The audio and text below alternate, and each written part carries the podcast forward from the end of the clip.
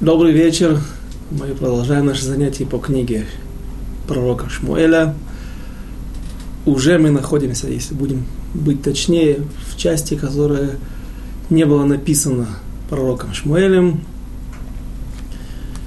Мы дошли до 28 главы, и в книге первой, в части первой книги, книга пророка Шмуэля разбита на две части. И вот уже в этих строчках, в этих главах рассказывается о том, что происходило после смерти пророка Шмуэля, кто же дописал эти строки, говорит Гмара в Вавилонском Талмуде, в трактате Бава Батра, Дав Юд Далит, 14 лист, что пророк Шмуэль написал книгу Шафтим, книгу Судей, книгу, точнее, Мигилу, свиток Рут. Мы эту тему также разбирали, упоминали, когда царь Шауль в 17 позже, не в 17 главе, в 17 главе была история с Амалеком. В последующих главах он пытался выяснить, какого рода царь Давид, точнее Давид еще тогда, и тогда примешивается в, в историю нашу впервые до Эк Адуми, и еще и там также он не упоминается по имени, но наши мудрецы так говорят, что до Эк Адуми вмешался и решил оклеветать Давида, решил вывести его из рядов народа Израиля, из кошерных евреев, сделать его вообще не евреем, и все, все, что было, все, что произошло, смотрите там, в предыдущих занятиях, ищите там. Но после этих событий слухи донеслись, дошли до пророка Шмуэля, он еще был жив тогда, что кто-то пытается, что были люди, которые пытались опровергнуть Аллахот или Аллаху, закон, который гласит, что мавитянка может войти в ряды, в народ Израиля, может прийти и Лейт Гаер. И поскольку опасность была велика, ибо Дойка Думи, он не... Он являлся главой Сангедрина, главой Равинского суда при дворе царя Шауля и являлся большим авторитетом в Торе и практически переспорил и переубедил людей, которые пытались вступить в споры только благодаря тому, что пророк Шмуэль еще был жив, и его традиция, его учение было передано другим ученикам. Благодаря этому смогли остудить этот пыл и дебаты вокруг Аллахи, вокруг этого закона. И закон остался, каким он был. Моави не войдет в народ Израиля, но не Моавия, но когда пророк Шмель услышал об этом, что была опасность, что эту Аллаху могут действительно опровергнуть или отменить, то он встал и написал Магилат Рут. Свиток Рут, в которой он популярно описывает всю историю прихода Моавитянки Рут из степей Муава вместе со своей не тещей, не тещей, свекровью, вместе со своей свекровью, и как она стала частью еврейского народа и бабушкой царя Давида. И также книгу Шмуэля написал пророк Шмуэль, но до того момента, как он умер. Говорит в Вавилонском Талмуде, в трактате Баба Батра, Баба Басра, что эти строки, которые мы читаем сейчас, принадлежат руке Гада Ахозе и Натан Анави, пророка Натана и пророка Гада, они вместе писали и закончили всю книгу Шмуэля, потому что они являлись основными, главными пророками после пророка Шмуэля, которые были в этом поколении в это время, и они были также спутниками Давида, по поводу Гада есть интересное мнение Гада, Хузе. Все это мы рассмотрим дальше в последующих главах. а на прошлом занятии, в конце его, мы успели начать прочитать небольшую часть 28 главы. Я думаю, будет правильно начать ее снова, потому что вещи интересные и все взаимосвязаны друг с другом. Э, глава 28, стих 1. ויהי עמהם, ויקבצו פלישתים את מחניהם לצבא, להילחם בישראל, ו... и было в те дни собрали филистимляне все станы свои войска, чтобы воевать с Израилем. Тема также актуальная для наших сегодняшних дней. Продолжается военная акция армии Израиля, Цааля в секторе Газа. И дай Бог всем нашим солдатам, чтобы они вернулись целыми, невредимыми, чтобы цели поставленные были достигнуты. Всевышний вернул всех домой, не только живыми, но и даже не ранеными. Стих второй.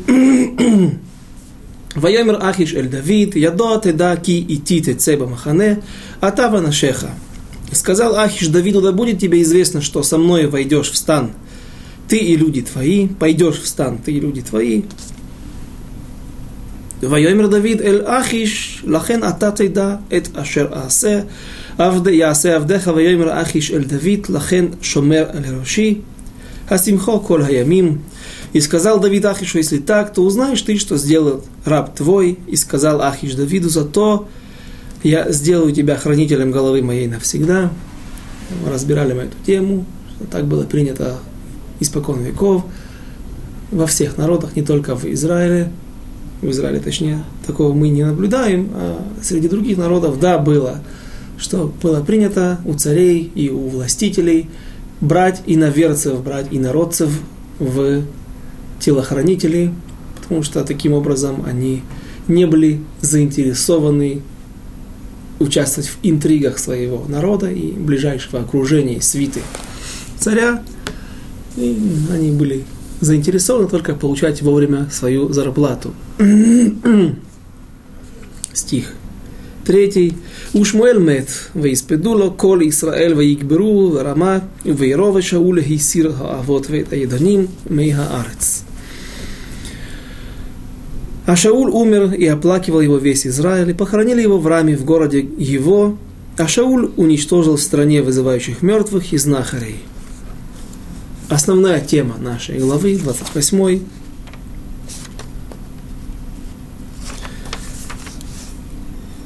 тема о том, как царь Шауль пойдет с визитом к знахарке. Он обратится за помощью к специалистам по магии, к чародеям и чем история это закончится, мы Раташем рассмотрим сегодня. Но поэтому понятно, зачем вдруг стих приводится. Первая половина стиха говорит о том, как умер пророк Шмуэль, и вдруг непонятный переход в совершенно непонятный момент, что а вот Шму, э, царь Шауль уничтожил всех вызывающих к мертвым, вызывающих души мертвых, знахарей и колдунов. Не было больше таких специалистов этой, этих профессий различных в народе Израиля. И была сложность найти такого человека. Но он был найден. И кто был этот человек, кто была эта женщина. Также есть спор наших мудрецов, точнее, нет спор о личности этого человека, кто она была, а спор о том, является ли она настоящим представителем этой профессии и то есть нарушителем закона Торы, закона, который Всевышний установил нам, или это была женщина кошерная, а каким образом она занималась этим ремеслом, сейчас мы попытаемся разобрать. Все по порядку. Глава 4. Ваиковцу плештим, ваявол, ваяхану бешунем, ваикбот шауль эт кол Исраэль, ваяхану бегильбоа. Все это находится на севере Самарии – недалеко, или точнее в Израильской долине, недалеко от этого места, на севере страны. Израильская долина, еще раз напомним, протягивается от Хайфы, от залива Хайфского и до самого моря Кинерета, или озера Кинерет. Ваяр Шауль эт махане плештим, вайра, вайхерат либо меот. И увидел Шауль лагерь филистимлян, и сердце его очень устрашилось.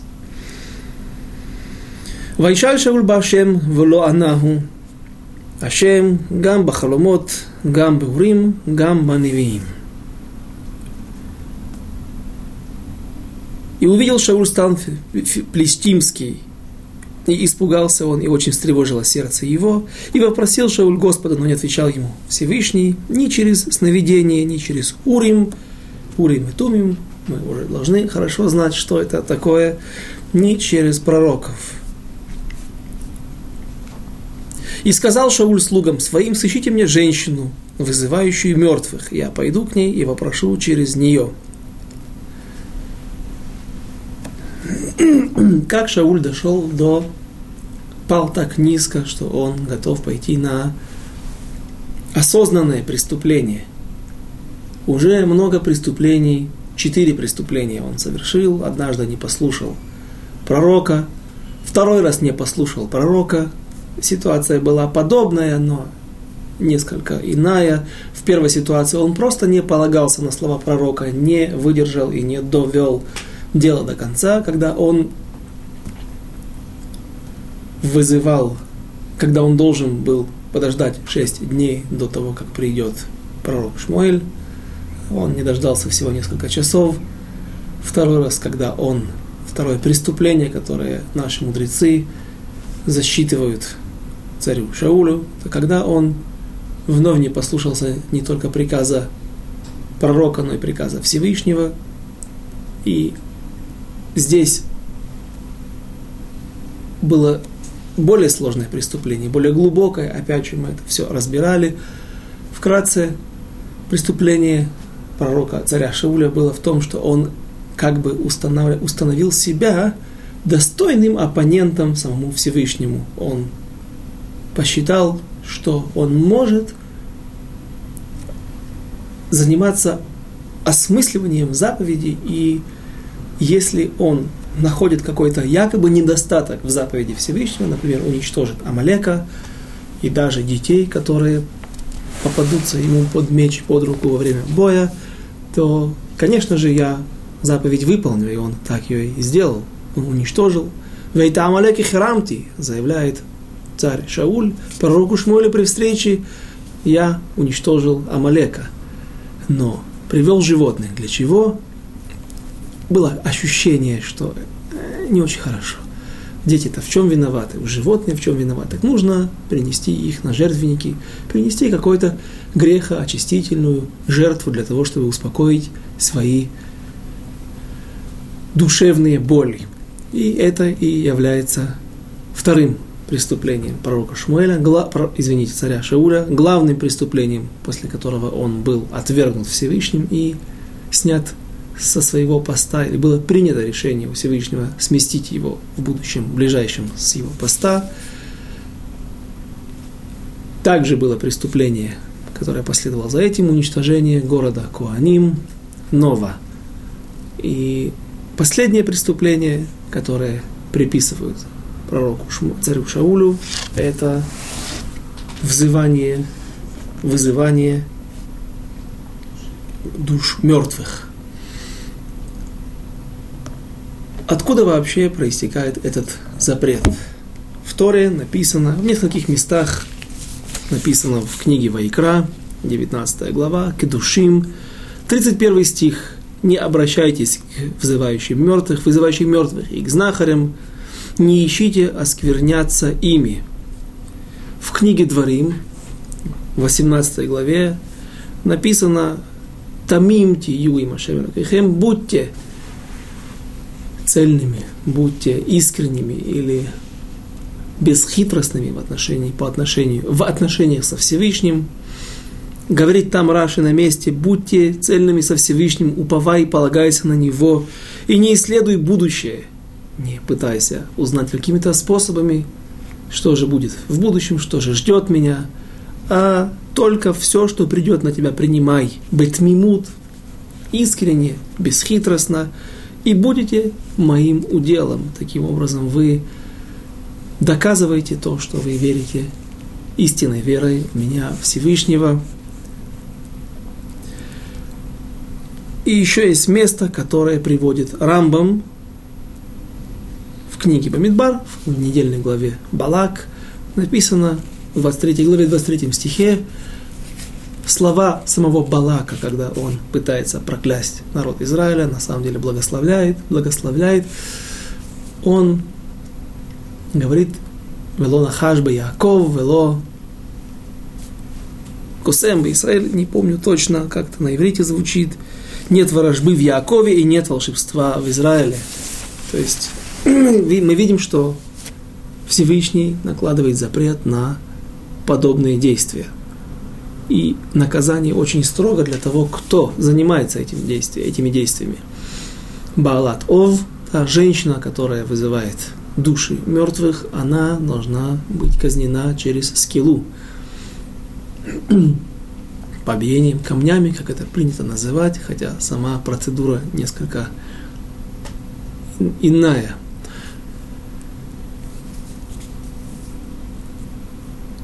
сам человек также, который, сам человек, который является заказчиком подобного сеанса, он также нарушает, приступает закон.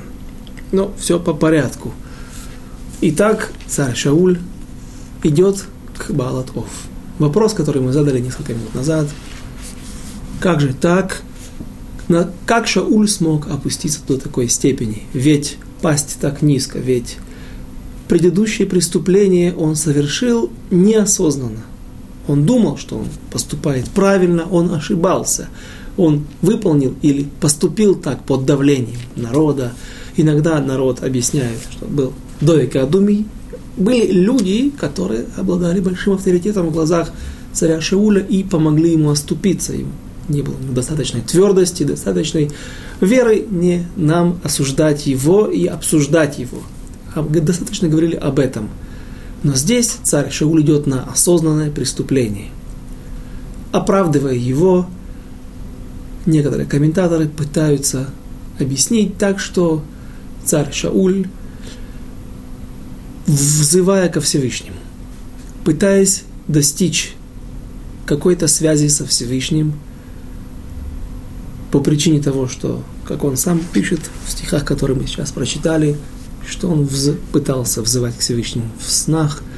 Всевышний не ответил ему в снах. Он пытался вызывать, взывать ко Всевышнему через Урим, Ветумим, но это также у него не получилось. Через пророков, он пророков, наверное, просто не нашел, потому что пророк Гад был в стане царя Давида, царя Давида, еще не царя, почти что царя, и некоторые объясняют, что есть просто техническая проблема. Не Всевышний не захотел ему отвечать через Урим Ветумим, а не было пророков, не было коинов, которые умели устраивать связь со Всевышним, вопрошать Всевышнего через Урим Ветумим, потому что он уничтожил всех коинов, всех важных коинов. единственный сын Эвьятар, который спасся от коина первосвященника, он был также в лагере Давида. И видя опасность, опасность большую не только для себя, прежде всего для всего народа Израиля, царь Шауль пытается пойти к знахарке для того, чтобы она смогла создать какую-то связь с тем миром, с Оламщикуло Тов, с миром, лучшим миром иным, где находятся души праведных – души наших праведников, и потом, может быть, как-то войти в сеанс, войти в связь через силы не тумы, а через силы к душе, через чистые, через и такие иными, иными словами возбудить пророчество. Так пытаются объяснить, и этому есть необходимость для такого объяснения. Ведь кроме Абарбанеля и еще некоторых комментаторов, которые постоянно обвиняют Шауля, и он душевно больной человек, что он преступник, что он все время врал, другие комментаторы продолжают оправдывать Шауля, говоря о том, что он был человек высокого духовного уровня, он был праведный человек, но человек, который оступился несколько раз, чем и поплатился, за что и поплатился своей, не только троном, а также и теперь уже жизнью. И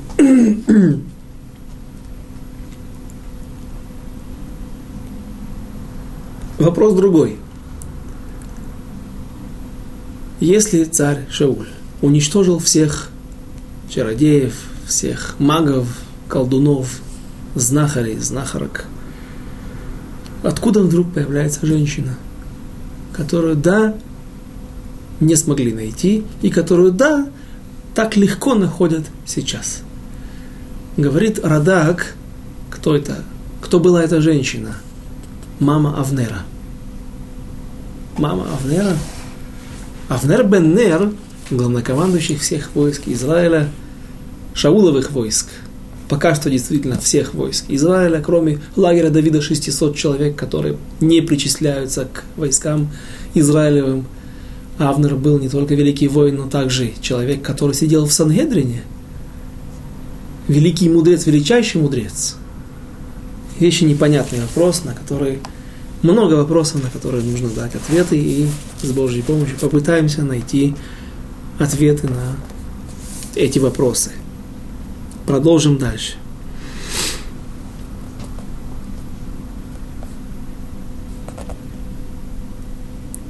стих 7.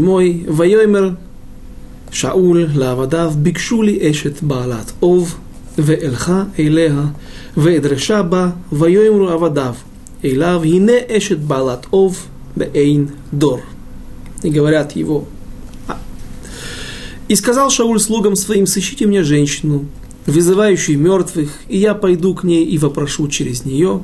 И сказали ему слуги его, вот женщина, вызывающая мертвых, есть в Эйн-Дор. Эйн-Дор, известное место, царь Давид, вспоминается мне, в Тейлим, Пейгимель, 83-й псалом, там он описывает народы, которые приходят воевать против народа Израиля во всех временах, во всех веках и замышляют злое, пытаются, плетут какие-то козни, плетут сети против Израиля, тоже что происходит сегодня на стороне современных филистимлян в Азии – находится ООН, практически весь мир, пытается заставить Израиль отступить от своих позиций, не добиться цели и продолжать получать удары от врагов, от народ, который, в общем-то, и даже не народ.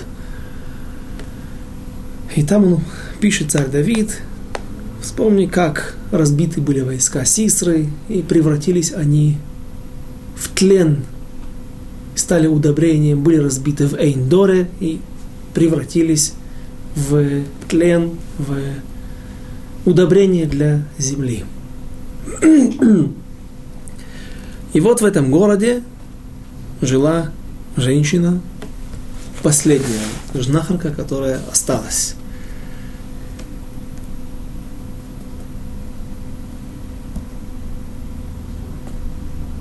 Стих восьмой. ויתחפש שאול וילבש בגדים אחרים, וילך הוא ושני אנשים עמו, ויבוא אל האישה לילה, ויאמר קסמי נא לי באוב, והעלי לי את אשר אומר אליך. И переоделся Шауль, надев иное платье, и пошел не царские одежды, разумеется, инкогнито, и пошел сами два человека с ним, и пришли они к, к той женщине ночью.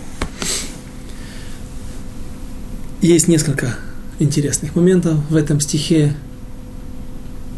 Кто были два человека, которые пошли с царем Шаулем к этой женщине? Это был, так говорит наша традиция, наши мудрецы, Вавилонский Талмуд. Наши мудрецы из Вавилонского Талмуда это был Авнер бен Нер и Амаса бен Етер. Два великих воина, два главнокомандующих, еще один начальник, военачальник – эти люди сопровождают царя Шауля к Баалат Ов.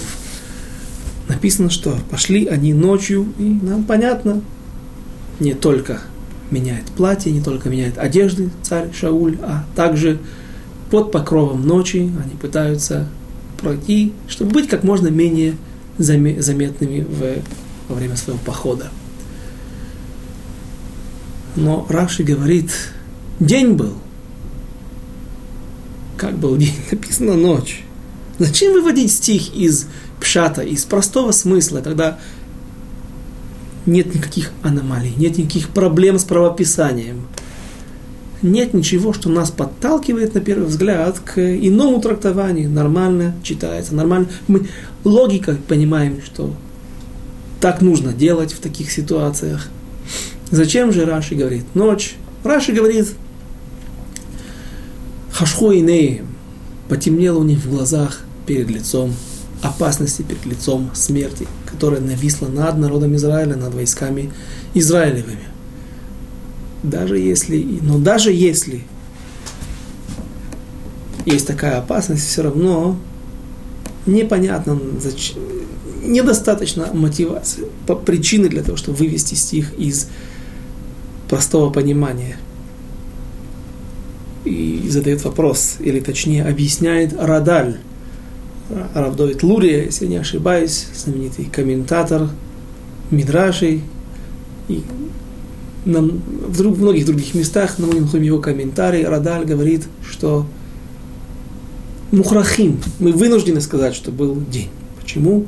Он приводит Мидраш Раба на Шира Ширим, третью главу, девятая.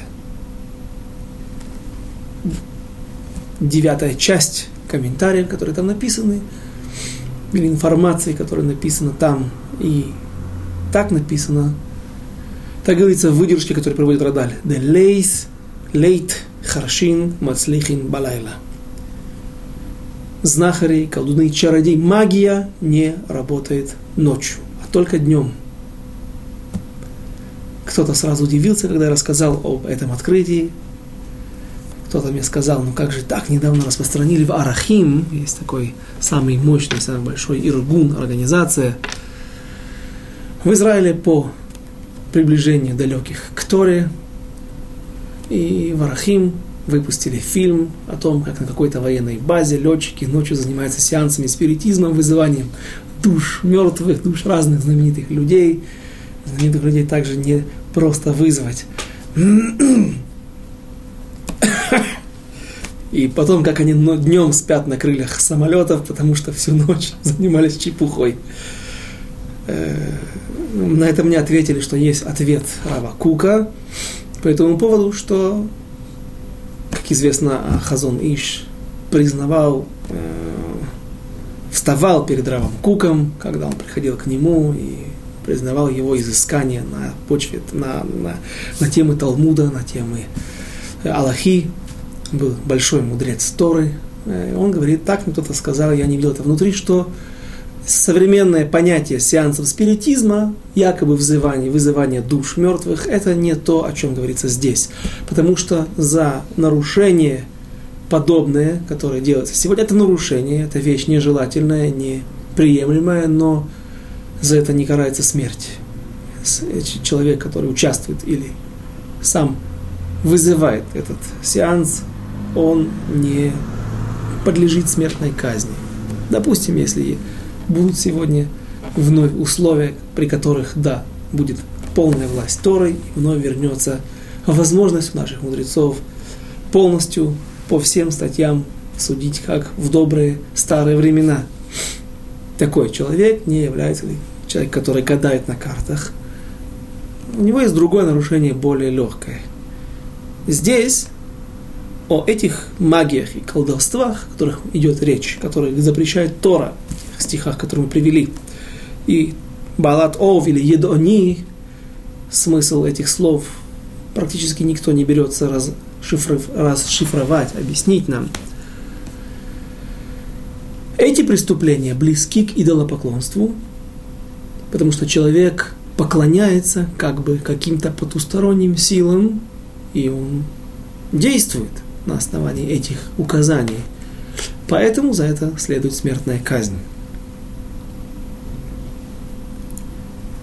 Так вот, мы объяснили, почему же было дело днем, а не ночью, и почему, что вынудило и Раши, и других мудрецов объяснять, что Мидраш объясняет, что это было днем, а не ночью, ибо лейт харшин мацлихин балайла не могут чародеи и колдуны вызывать свои чары и задействовать свое колдовство ночью, а только днем. Все остальное, как правило, происходит действительно ночью, и, соответственно, все это не тот уровень преступления, не тот уровень потусторонних сил.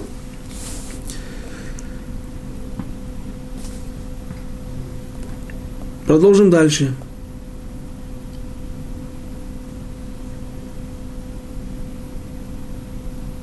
Воево Илиша Балайла, и пришел к этой женщине ночью, Вайомер Касмили на Беов Валили эт Ашер ему Омер Элаих.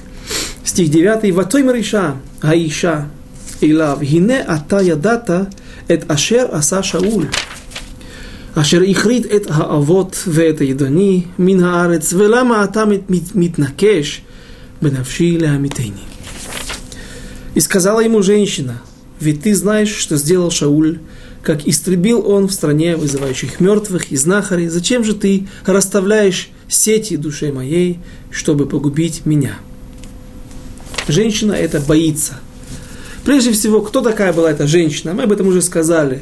Это была не мама Авнера. Как же она осталась живой? Первая, первая мысль, которая сразу же появляется в голове, ну, конечно, она была мамой великого полководца, великого, одного из величайших мудрецов Торы. И, соответственно, он ее припрятал, когда были поиски, когда Шаул уничтожал всех колдунов и знахарок, то тогда ее припрятали сказать так. Слова эти лишены всякого смысла, потому что мы не можем так говорить о великих мудрецах, что они себя так вели. Это просто лишено, просто лишено всякого смысла. Это абсурд говорить так. Потому что если бы так произошло, то Авнер бен Нер, он не стал бы мудрецом Торы, или Всевышний сместил бы его каким-то образом с высокопоставленных должностей. Поэтому, безусловно, женщина была также кошерная. И объясняют наши мудрецы.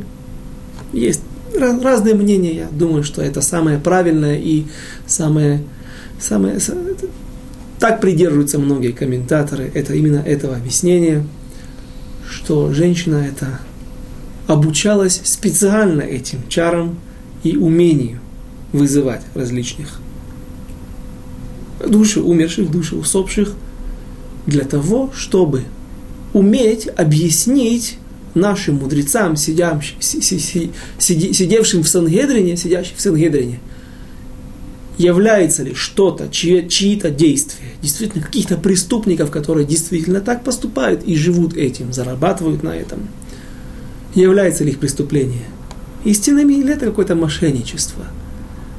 То есть, Рамбам также пишет в Аллахот Сангедрин, что сами мудрецы должны были знать на каком-то минимальном уровне колдовство и чары, как это работает, как это действует, потому что на какой-то уровень прикладного колдовства минимальный для того, чтобы уметь разгадать и определить человека, является он преступником или нет. И вот эта женщина, она и знала и это ремесло, но для кошерных целей.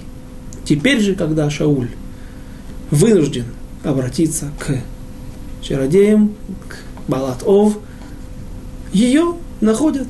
Кто? Авнер. Рада говорит странную вещь. Она не странная вещь, а мне непонятная. Это не говорит еще о том, что она странная. Что она была женой Цфании.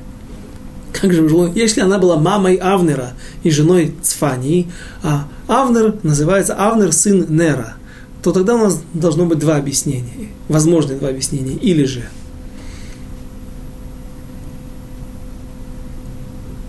Одно объяснение. Или же она дважды была замужем за Цфанией и за Нером, и от Нера родился Авнер.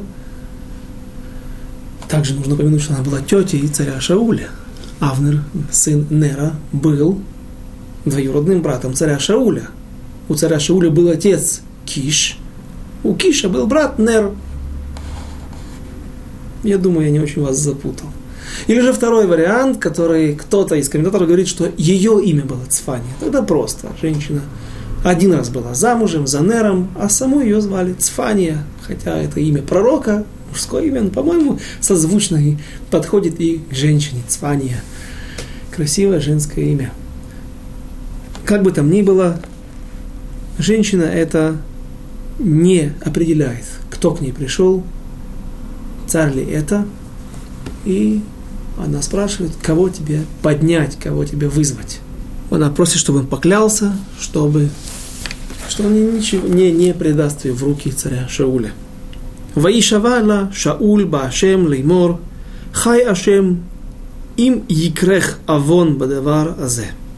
И поклялся Ишауль Господом, сказав, как жив Господь, не постигнет тебя наказание за это дело.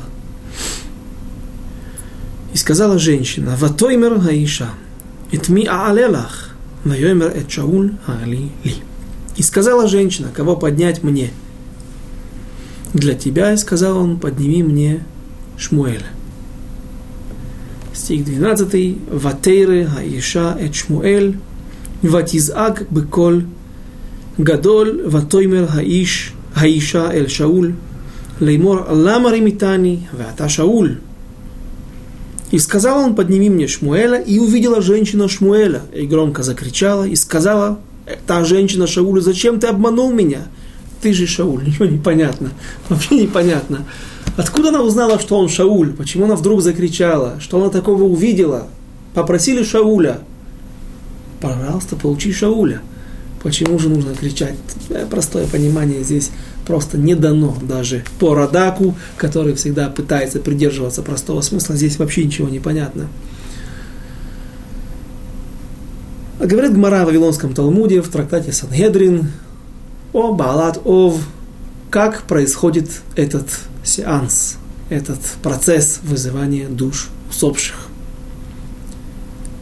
Есть несколько моментов. Прежде всего, три момента основных, на них обращают внимание наши, наши мудрецы. Все присутствующие в зале или в той темной комнате, даже если это днем, наверняка это происходит в затемненной, в затемненной комнате, даже если есть кроме двух вопрошающего и ту, которая вызывает духи усопших, души усопших, могут присутствовать другие люди. Тот, кто вызывает душу усопшего, видит того человека, тот облик, тот внешний вид, но не слышит. Когда он говорит, он ничего не слышит. Тот, для которого, тот, для кого вызвали этого душу этого умершего человека, он ничего не видит, но он слышит.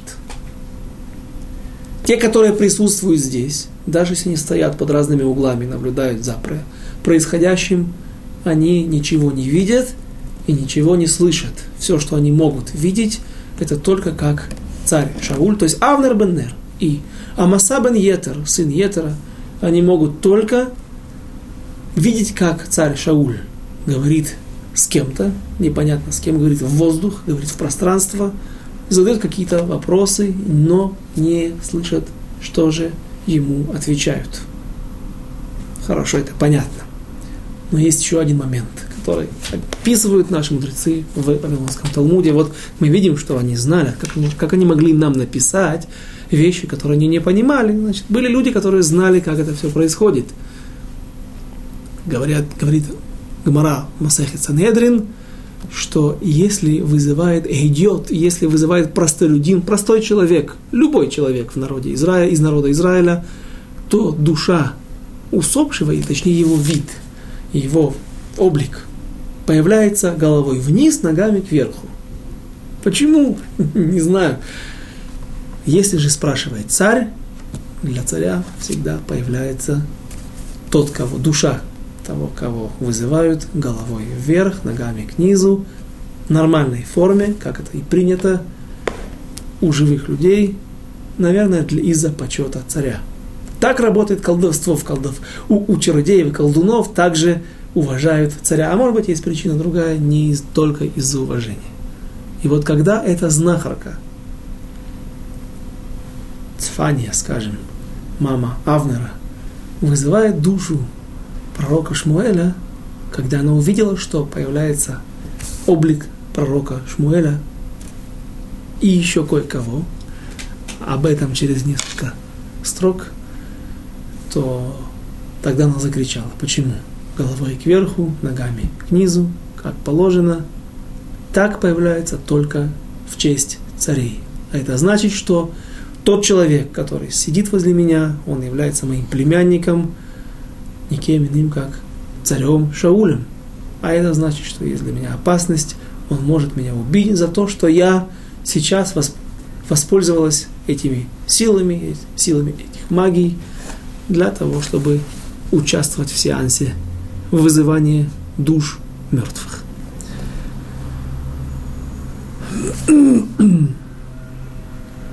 По поводу этого процесса что здесь произошло, что же здесь действительно произошло, есть очень ожесточенный спор среди наших мудрецов, есть больше четырех-пяти мнений, и разные мудрецы разных эпох, разных поколений говорят разные. Некоторые говорят, что все это мошенничество. И так говорит Рамбам. Рамбам Аллахота была в законах, а в своде Яд Хазака, в законах, касающихся идолопоклонства, в конце 11 главы, в 17 Аллахе, в 17 законе, он говорит, в 17 параграфе, он говорит так. Когда он описывает различные явления, Балат Ов, Они, какие наказания следуют за это, он говорит так, и все эти явления, все это вранье. Не только спиритизм и карты – а также и вот те магия и чар, чародейство, не тогда непонятно, за что же их казнят, за что их, этих людей, им полагается смертная казнь. И таким образом совратили в древности служить идолам народа земли путем чародейства, путем магии, путем каких-то сил потусторонних, показывая людям что-то. Мало, малограмотные люди, они верили на слова и думали, что есть какие-то другие силы, кроме Всевышнего, кроме единой силы, которая создала этот мир и управляет им. И не подобает народу Израиля, чтобы они, ибо они, потому что они люди премудрые, увлекаться за этими глупостями и думать, что есть в них польза, как сказано в книге Мамидмар Балак, ведь нет ворожбы в Якове и нет волшебства в Израиле. Сам Балак сказал эти слова – и каждый, кто думает, что скрывается сила за этими явлениями, он глупец, а только Тора запретила их. Точнее так, а каждый человек, кто думает, что действительно есть в этом что-то, но Тора все равно запрещает это, этот человек также глупец.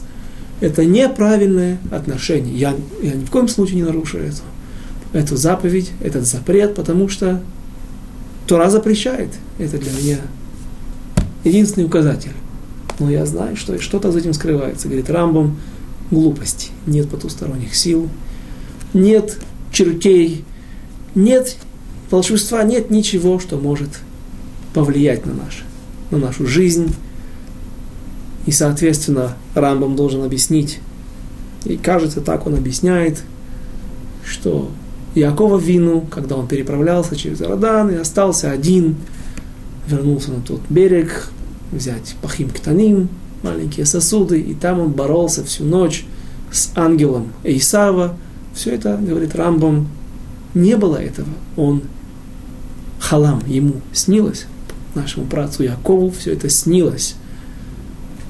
Как же снилось? Если мы скажем так, то по Рамбаму уже мы сразу нащупываем несколько проблем. Например, почему же мы сегодня продаем заднюю ногу от быка не евреям в память о том, что есть гида наше, тот седалищный нерв, который мы не кушаем, поскольку сегодня это очень сложный процесс вырезать его, и шойхету придется потратить, точнее, минакер, это специальность, минакер, который вырезает этот, этот, эту жилу, если он начнет действительно ее вырезать, то уйдет много времени, и мясо подорожает в цене, поэтому э, э, просто продают эту ногу не евреям, у которых, кстати, нет никакой проблемы, появляется в пищу гид о нашей седалищной нервы, или то мясо, в котором он находится. И непонятно, на основании чего мы так себя ведем. Ведь Яков хромал после того поединка, после того боя с э, ангелом Исава. Он хромал, был поражен в бедро и так далее. Вопросы, которые возникают на основании Рамбама. Недавно я нашел в книге Дат Имуна Рава Раковского, одного из больших известных Мухадей Хахамим, у него много книг. Там он приводит очень много комментаторов, очень много из, источников, книг, которые пишут о том, что Рамбам не имел связи или не имел в своем арсенале знаний тайной науки Каббала. Имеется в виду не то мошенничество, которое делает сегодня товарищ, кажется, Лайтман. Э, это не Каббала, это что-то о Кабале вокруг. Речь идет о действительно больших, глубоких знаниях, на основании которых человек может углубиться и понять намного больше, чем то, что написано на бумаге. Рамбам не имел отношения к Кабале, и многие комментаторы, многие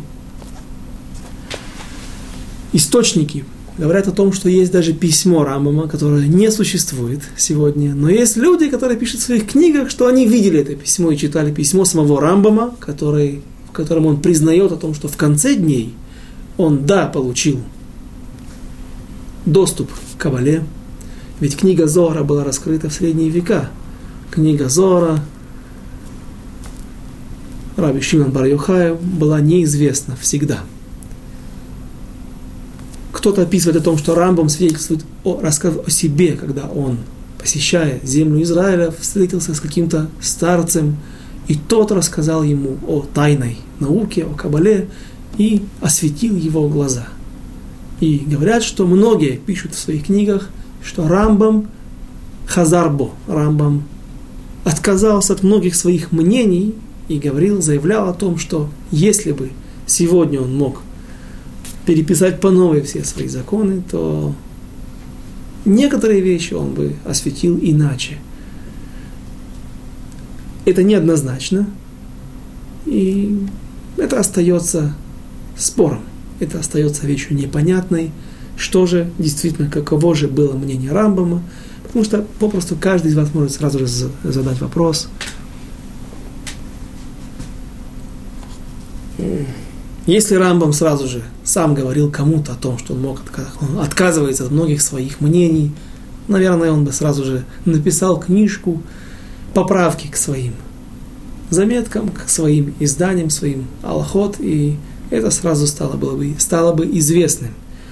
Но, как бы там ни было, даже если сказать, что Рамбам остался таким, каким мы его прочли, при своем мнении, то сразу же на месте, на ссылке на это место в Аллахот Авадазара, я нашел большое количество, длинный перечень всех решений мудрецов эпохи Рамбама, которые, соответственно, имеют такой же удельный вес, или почти такой же, имеет право, во всяком случае, спорить на Рамбама, Чувот Ран, Равнисим, Ражбо, другие, и там написано, и другие решоним, и также другие мудрецы, которые назывались, как и Рамбам решоним, той эпохи, которые спорят на него и говорят, что есть базе мамаш, есть действительно потусторонние силы, может быть, были раньше, может быть, сегодня они действуют слабее, различные мнения, которые все же оставляют место быть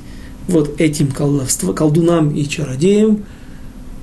И приводит Мальбим на пророков, на наше место. Мне не говорит, я вообще не понимаю, в чем дело. Даже если Рамаму что-то не было у него кабалы и так далее. Есть в Вавилонском Талмуде несколько историй, масса историй, мне известно, несколько, когда действительно вызывали души усопших, когда были какие-то контакты с потусторонними силами, и что же, как же Рамбам объяснит Вавилонский Талмуд? У него ведь был такой же Вавилонский Талмуд.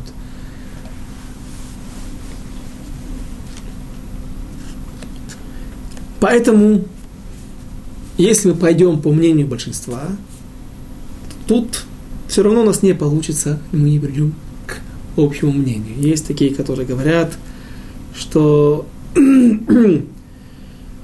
например, книга Акидат Ицхак, Рав Ицхак Арама, Михахмей Сварад, он говорит, что попытка у этой знахарки была через силы тумы, через нечистые потусторонние силы вызвать душу пророка Шмуэля, но потом все это перешло в чистые туннели, в чистые, в чистые потоки, в чистые, в святость, в душу. И, то есть это было действительно пророчество. И Всевышний воскресил пророка Шмуэля для того, чтобы помочь Шаулю закончить свой путь в этом мире праведником. Потому что смерть, которую он примет, она станет искуплением тех нарушений, которые он совершит, которые он совершил. Потому что задают люди вопрос, ну, люди, мудрецы наши, задают вопрос, ну как же так? Хорошо, пусть есть знахарка, пусть есть царь Шауль, который находится в очень тяжелой ситуации. Но как быть с пророком Шмуэлем? У него столько заслуг, у него столько достоинств. Как может какая-то знахарка властвовать над душой пророка, величайшего, одного из величайших пророков? И говорит в Перкей Раби Илиезер, что это единственный, написано в Перкей Раби Илиезер, что это был единственный пророк, который пророчествовал не только при жизни, но и после смерти. Так как же могло это быть? Это было указание Всевышнего. Нет сил у знахарки, не, не было возможности у нее лишь лот властвовать над душой великого пророка, великого праведника, а Всевышний сделал это так, чтобы помочь царю Шаулю. Помочь сделать страшный, тяжелый выбор. Продолжим дальше.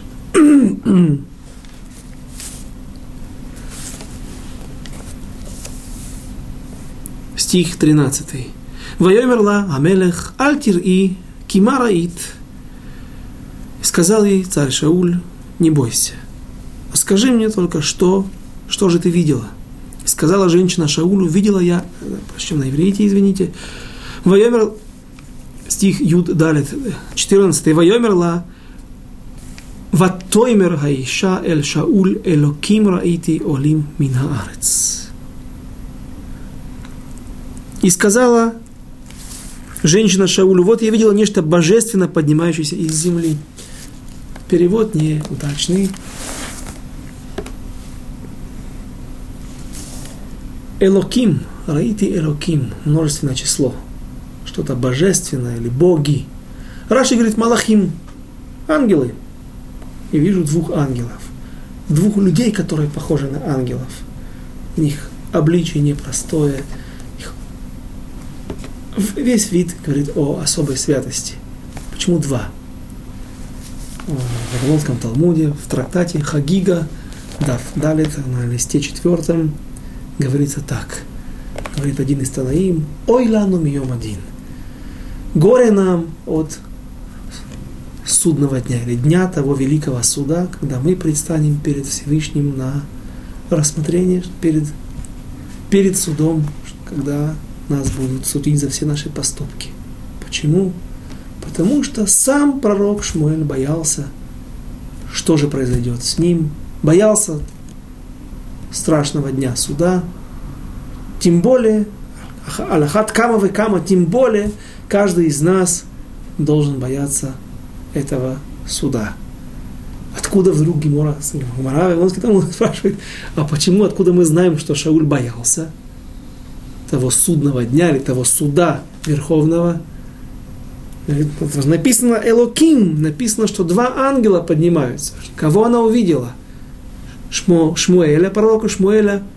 И отвечает Гмара Мошерабейн. А что делал там Мошерабейн? Описывает на Вавилонский Талмуд. Что же произошло там? Митахат лакиса кавод, под троном Всевышнего в раю, где был в будущем мире, где в том мире, в мире ином, точнее, где был пророк Шмуэль. Когда его стали вызывать, то пророк Шмуэль подумал, что его вызывают на суд. И тогда он испугался и пошел звать к себе в, в адвокаты, взял себе Мошерабейну. А что Мошерабейну может рассказать о пророке Шмуэле, он же не был в его поколении. Сказал так ему Шмуэль. Смотри, когда меня будут спрашивать, почему ты сделал так и так, почему ты поступил каким-то образом, то я буду отвечать вот так-то и так-то. А ты говори, да, именно так я учил народ Израиля. Именно так я учил, так я написал в Торе, в твоей Торе Всевышнем, Тора Мошера Бейну, и поэтому я подтверждаю, что пророк Шмуэль поступал правильно. Но когда пророк Шмуэль понял, что его вызывают не ко Всевышнему, его судить не за что, за ним не нашлось грехов, то тогда он обращается к Шаулю, что тебе нужно от меня. И сказала женщина Шаулю, видела я нечто божественное, поднимающееся из, из земли. Воей мерла ма тоар, ватоймер иш, закен, оле, вегу, оте меил. Вееда Шауль кишмуэлю, вайкот апаим арца, вейштаху. И сказал он ей, каков вид его. Сказала она, поднимается старый человек, и окутан он в мейль. Тогда узнал Шауль, что это Шмуэль, и поник он лицом к земле и поклонился. Он не видит царя, пророка Шмуэля, но царь Шауль по тому плащу, мейль катон сеймо, маленький плащ сделала ему мама, тот плащ, который когда-то разорвал. По разным мнениям, есть два мнения, чей плащ был разорван, по тому мнению, что плащ был разорван плащ царя пророка Шмуэля. Сейчас царь Шауль видит, что пророк Шмуэль находится в мире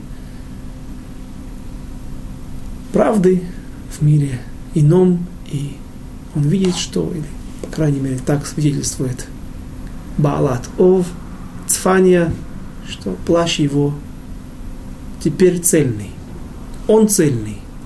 Он вновь цельный, тот плащ, который он разорвал. А Шауль не целен. Шауль понимает, что есть проблема у него Есть грех на нем. Стих 15. Вайомер Шмуэль эль Шауль. Лама הרגזתני לעלות אותי, ויאמר שאול צר לי מאוד, ופלישתים נלחמים בי, ואלוקים שר מעלי, ולא ענני עוד גם ביד הנביאים, וגם בחלומות, ואקרן לך להודיע מה אעשה. И сказал Шмуэль Шаулю, зачем ты потревожил меня, поднимая меня? и сказал Шауль, тяжко мне очень. Палестинцы воюют против меня, а Бог отступился от меня и больше не отвечает мне ни через пророков, ни через сновидение. И вызвал я тебя, чтобы ты наставил меня, что мне делать. Стих 16. Ваемер Шмуэль, велама тиш олени, ваашем сарме алеха, ваиги арех. И сказал Шмуэль, зачем же ты вопрошаешь меня? Господь ведь отступился от тебя и стал врагом твоим. Ты сам об этом говоришь. И дальше мы узнаем уже, к сожалению, не сегодня, а через неделю, в Радашем, на следующем уроке, о том пророчестве, которое получит царь Шауль, и как он поступит, у него будет возможность выбора. И как он поступит, и как он сможет искупить свои преступления – об этом, Байзат Нашем, мы поговорим на следующем уроке и начнем 20, закончим Байзат Нашем 28 главу и начнем главу 29 о том, как царь Шауль погибнет, что произойдет дальше с царем Давидом. До свидания, до следующих встреч.